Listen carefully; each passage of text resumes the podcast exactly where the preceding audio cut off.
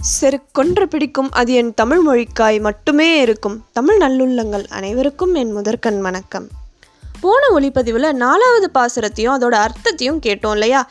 இன்னைக்கு தாங்க மார்கழி அஞ்சு. இன்னைக்கு அஞ்சாவது பாசுரத்தையும் அதோட அர்த்தத்தையும் கேட்க தயாராக இருக்கீங்கன்னு நினைக்கிறேன். வாங்க போகலாம் மாயனை மண்ணு வடமதுரை மைந்தனை தூய பெருநீர் யமுனை துறைவனை. ஆயர் குளத்தினில் தோன்றும் மணிவிளக்கை தாயை குடல் வழக்கம் செய்த தாமோதரனை தூயமாய் வந்து நாம் தூமலர் தூவித் தொழுது வாயினால் பாடி மனதினால் சிந்திக்க பூயா பிழையும் புகுதருவான் நின்றனவும் தீயினில் தூசாகும் செப்பேலோர் எம்பாவாய். இதுதாங்க அஞ்சாவது பாசுரம். இதோட அர்த்தத்தை இப்போ நம்ம பார்க்கலாம்.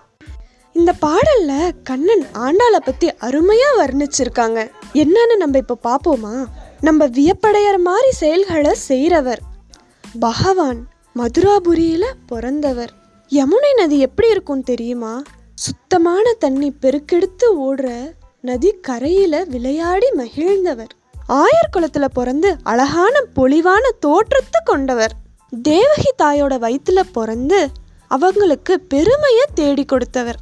அவரோட சேட்டையை தாங்க முடியாம யசோதை அவரை கயிறு போட்டு கட்டிட்டாங்களாம். அதனால அவருக்கு தழும்பு வந்துடுச்சு. அவரு வேற யாரும் இல்லைங்க. இந்த எல்லா பெருமையும் நம்ம கிருஷ்ண பரமாத்மாவை தான் சேரும். நாங்க சுத்தமான தண்ணியில நீராடிட்டு மலர்களோடு அவரை பார்க்க ஓடோடி போவோம். அவரை பத்தி மனசுல நினைச்சாலே போதுங்க.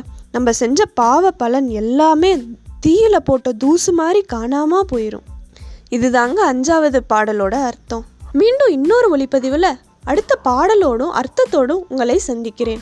நன்றி.